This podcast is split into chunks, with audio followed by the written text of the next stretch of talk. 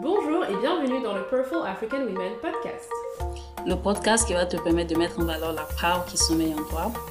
Je m'appelle Aïssatou Et je m'appelle Saron. et bienvenue dans un nouvel épisode de nos séries Power. Welcome, bienvenue.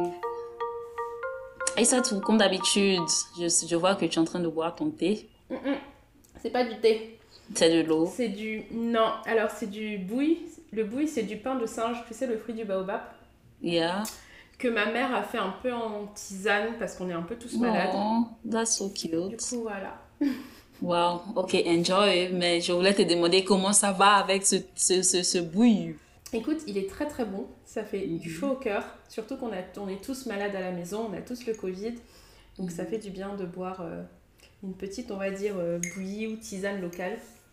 Mais à part ça, écoute, ça va. I'm good. Euh, Yeah. J'ai fêté mon anniversaire, donc je suis rentrée dans le groupe des 25 plus, ceux qui ne disent plus leur Wow. âge. Welcome to, I mean, not welcome to the club because I'm still 24, but once I reach Mhm. there, I'll let you know how it Of feels. course. Of course. Et ça rend.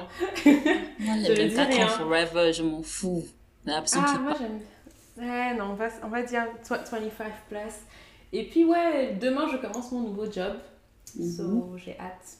Voilà, voilà. Et toi, on dit quoi? Euh, moi, ça va. I mean, c'est la nouvelle année comme d'habitude, donc juste taking it one day at a time. Euh, sinon, ça va, hein, je suis, je, je suis contente et épanouie avec la personne que je suis. Et donc, euh, yeah, franchement, j'ai rien à signaler, je me plains pas. Good. Ok, donc on va juste passer dans le vif du sujet. Et je vais te poser cette question. Aïssatou, que penses-tu de ton comportement vis-à-vis de tes amis, on va dire africains, comparé à tes amis euh, européens et quote-unquote blancs? Ok, alors, euh, moi la vérité c'est que je suis quelqu'un qui, en fonction du groupe où elle est, like, je ne vais pas agir de la même manière. En fait, depuis que je suis petite, j'ai énormément déménagé, j'ai changé énormément de pays, euh, j'ai dû apprendre à m'intégrer à différents groupes, donc c'est un aspect de ma personnalité en fait. Du coup, j'ai des groupes très différents d'amis. Après, c'est vrai que quand je suis avec mes amis plutôt africains ou africaines, j'agis de façon beaucoup plus libérée. On va vraiment parler de choses qui se, qui se, enfin, qui se remémorent en fait la maison en fait, genre juste d'où on vient. On va avoir plus des délires comme ça. Là où mes amis blancs, en gros, il y a deux groupes. J'ai une très bonne amie blanche avec qui je peux parler de plein de choses assez facilement et avec qui je peux être naturelle, mais c'est vrai que j'aurais pas les mêmes sujets qu'avec mes amis noirs, entre guillemets. Et sinon, après, tu as toujours le groupe des amis blancs avec qui tu as l'impression de toujours un peu acte. C'est-à-dire, tu sais qu'il y a des Mhm, choses que yep. tu peux pas dire, il y a des choses où, voilà. Donc, c'est pas forcément ce qu'on peut appeler des amis avec un grand AA. C'est- Ça reste quand même des gens que tu apprécies, mais juste, tu sais que C'est il y a des y a, choses que, voilà. like, il y a, il y a des comportements que tu peux pas forcément adopter en, à Exactement. en présence, n'est-ce pas? C'est ça. Et bien, personnellement, c'est, c'est le même feeling que j'ai. Like, mon comportement, ça varie vraiment de... Ça varie de personne en personne en général. Mais Mhm. Et ça, c'est juste à cause des barrières. C'est pas parce que je sens, je me sens obligée de, de, de like, de me, like, de, de me mettre une façade. C'est juste à cause des barrières que je crée par rapport à des, des relations, en fait, tu vois. Et il y a, um, like, quand je suis en compagnie de mes amis, je me sens beaucoup plus libre. Mais, um, like, quand je suis en compagnie de, let's say, like, mes coworkers, genre mes, mes collègues et tout, et, let's say, like, ils font une présentation, tu vois, je dois toujours me rappeler que je dois garder un sourire, tu vois. Mhm. I have a resting bitching face in general, tu vois, like, I know, I have that same face. n'est-ce pas? Et I feel like, si, like, ils se sentent toujours Attaquer.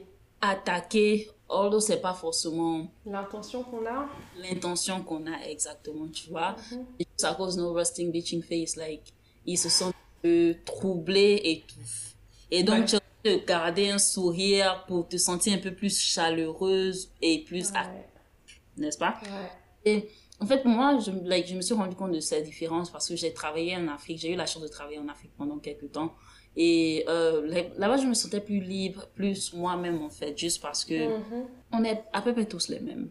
Like, Ouais. On comprend les, les difficultés, on comprend certains comportements qu'on a, que parfois ici, ils peuvent considérer offensifs, tu vois, mais là-bas, c'est juste bof. Like, c'est une blague, en fait, tu vois. Et donc, je me sentais un peu plus en famille. ouais. Et plus à l'aise. Plus à l'aise, n'est-ce pas? Et euh, ici, en fait, quand j'ai transféré ici aux États-Unis, je me suis rendu compte que j'ai changé, changé un peu mon comportement, en fait. J'ai ajusté mon comportement. Mm-hmm. Parce que mon environnement professionnel like, était différent, tu vois, et il fallait que je réajuste à ça et je réajuste mon comportement un peu dessus, n'est-ce pas? Et euh, comment t'appelle-t-on ce genre d'ajustement? C'est appelé un changement de code. J'ai essayé de trouver la, la, la, la, la, la, traduction appropriée, mais je sais pas, franchement. Donc Moi, j'aurais dit une... Code. Adapt... Moi, j'aurais dit adaptation adaptation sociale. Je serais allée même ah. sur un autre mot en fait. Yeah, that's different. So je vais garder le code. oh, code switching. voilà où on peut garder en anglais code switching. Hein. Et um, ce changement de comportement en fait a été longtemps une stratégie permettant aux Noirs de naviguer uh, avec succès dans des interactions professionnelles. Et je dis professionnel, c'est plus inter raciale, en fait. Donc, c'est pas noir-noir, mais c'est plus noir avec une autre nationalité ou une autre race, n'est-ce pas? Mm-hmm. Et euh, ce comportement implique d'ajuster un style vestimentaire, une apparence, un comportement, une expression, une façon de parler, euh, de manière à optimiser le confort des autres en échange d'un traitement équitable, quote en quote, tu vois? Et en échange d'une opportunité d'emploi. Ouais. Donc, il y a, je parle de ça juste parce que euh, je causais avec une de mes meilleures amies et elle me disait qu'en France, en fait, vous avez tendance à vouloir, à faire ça, même pas à vouloir, mais à faire ça, euh, à changer votre accent, à changer mm-hmm. vos comporter pour pouvoir trouver mm-hmm. un appartement, un emploi, juste une interview, tu vois. Très, très vrai. Et c'est un très gros sujet chez nous. Euh, d'ailleurs, j'y pense, mais je recommande pas mal. Il y a un compte Twitter euh, dont j'ai oublié le nom, mais quand je le retrouve, je vous le donnerai. Mais il y a plein de, aujourd'hui de ressources qui mettent ça en avant en fait. Parce qu'en tant que noir, en fait, on a toujours, surtout en France plus que dans les autres pays, tu as un double standard. Quand tu cherches ton appartement, faut pas que tu parles d'une certaine façon. Faut pas qu'il crame tout de suite que tu n'es pas d'ici. Euh, quand tu parais, quand tu fais tes entretiens et tout ça, si tu as un accent, tu vas tout de suite être catégorisé en fait. Et, ça, c'est hyper. Enfin, c'est vraiment quelque chose qui peut être handicapant. Alors qu'aux États-Unis, quand tu parles avec ton accent local, enfin, ton, ton accent, tu mhm. vois, c'est pas un problème. En France, c'est un gros problème. Donc, moi, au bureau, je dois faire attention à la façon dont je prononce pour pas justement. Euh, qu'il y ait des, des accents et sur plein de choses, que ce soit la manière dont tu te coiffes, dont tu t'habilles, dont tu t'exprimes. Les femmes noires toujours énervées et en colère, c'est un vrai truc qui fait que euh, c'est hyper compliqué, encore plus en France.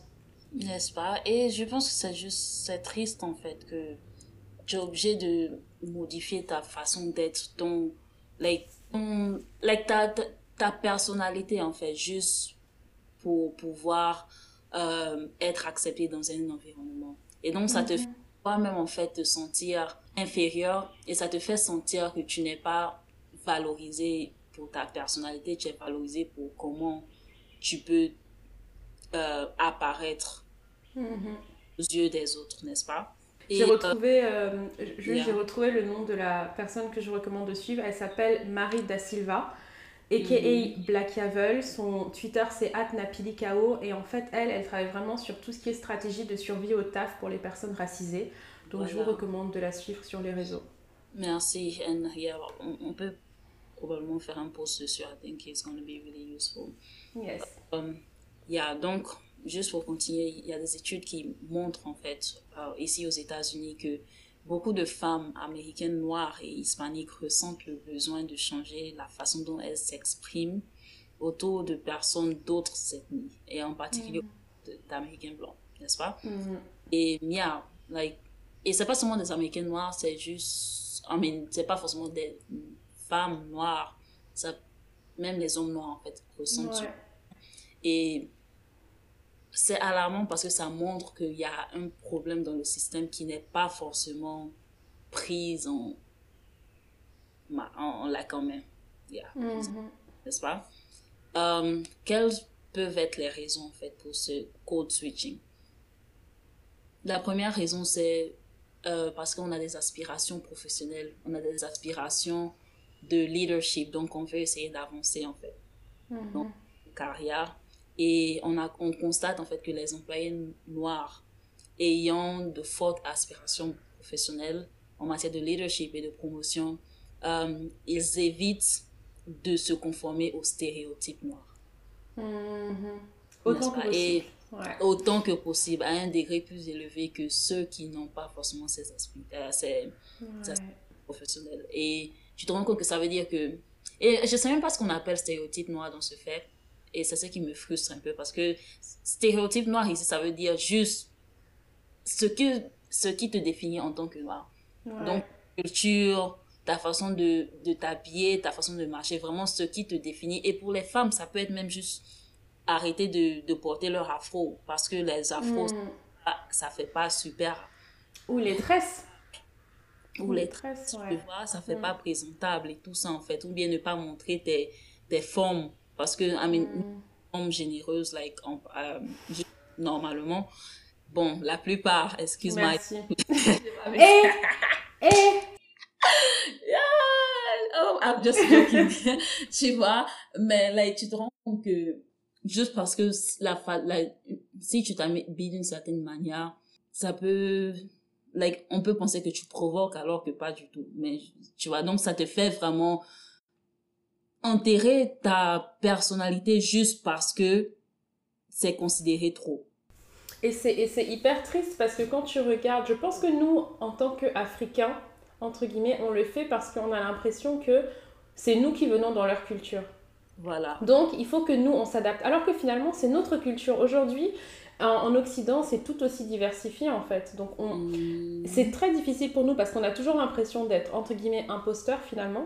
Mais Mm. quand ils nous réfléchissent et que quand c'est eux qui viennent, ils n'ont pas à faire ce travail, tu vois, parce qu'ils ont tellement une culture dominante. En fait, il y a tellement une idée d'une culture qui domine et d'une façon d'être qui domine que nous aussi, en fait, par instinct, on va se dire ah ok, il faut que je fasse tout pour que eux m'acceptent. Pas de se dire mais en fait non, en fait, eux aussi ils doivent, enfin, eux ils doivent faire l'effort de juste Mm. m'accepter comme je suis et c'est pas à moi de toujours faire l'effort de vouloir aller vers eux, tu vois. Exactement, Mm. exactement. Et combien tu l'as bien euh, souligné.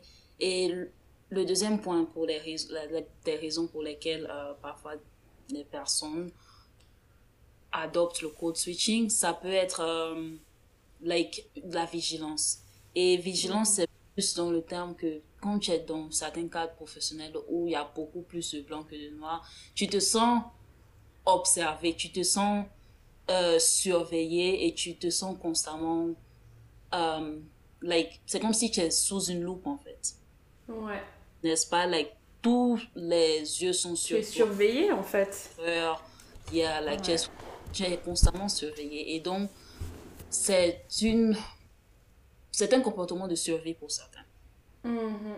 c'est vraiment juste un comportement de survie pour certains et le troisième point c'est inclusion et quand je parle d'inclusion c'est que parfois je suis coupable de ça et je suis sûre que toi Aïssa Toutou tu es coupable de ça c'est juste euh, like on se crée des activités on se crée une vie pour pouvoir se sentir accepté dans le monde de nos superviseurs de nos managers ou même de nos collègues en fait Oui. n'est-ce pas? Ouais. euh, prends l'exemple. I mean, j'ai pas pratiqué ce sport, mais j'avais exploré et c'est le golf. Tu vois, tu vois ce que je te dis? Like, le golf, on sait que dans la culture africaine, je sais pas qui va me dire que le golf, c'est quelque chose qui est dans la culture africaine ou noir. Non. Mais je me disais que, waouh, like, peut-être si je mets dans mon résumé, ou bien si je parle avec mon manager et puis je parle de golf, il va se sentir que, waouh, la fille, là, vraiment, elle est diverse, elle a beaucoup de, elle est, tu vois, elle est globale, parce que ça, ils aiment dire, like, she's diverse, she's, um, Ouvert d'esprit. Yeah, like, she's open-minded, voilà, ouverte d'esprit, n'est-ce pas? C'est tellement drôle, rend que tu me parles de ça. Parce que tu sais que je fais du tennis là depuis la rentrée. Yep. Est-ce que tu sais d'où m'est venue mon, mon, mon envie de faire du tennis? Au début en tout cas. En fait, je vais t'expliquer.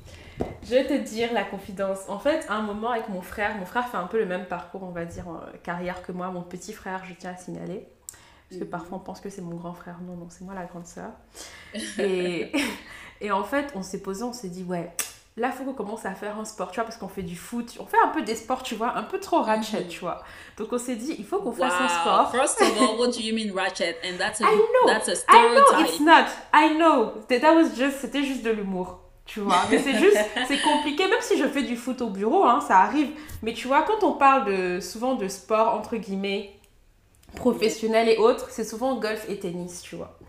Et, et, et, au début, on s'est dit, bon, qu'est-ce qu'on peut faire? On a dit, bon, il faut qu'on ait, qu'on ait un sport, en fait, qui puisse nous intégrer dans le milieu pro, en fait, plus facilement que d'autres sports comme le foot ou le basket.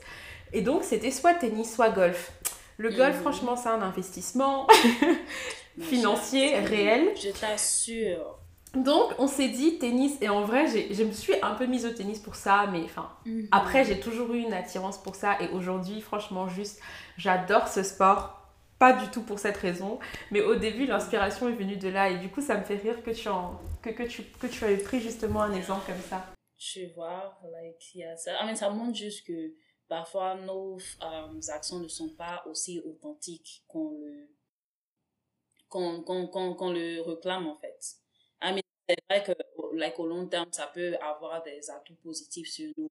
Ça peut vraiment nous envoyer euh, où on souhaite professionnellement et même, tu vois, like, personnellement. Mais a priori, et puis, euh, like, nos raisons originelles ne sont pas forcément les plus authentiques. Et ouais, c'est ça l'un des dangers de code switching parce que tu t'oublies pour pouvoir être accepté.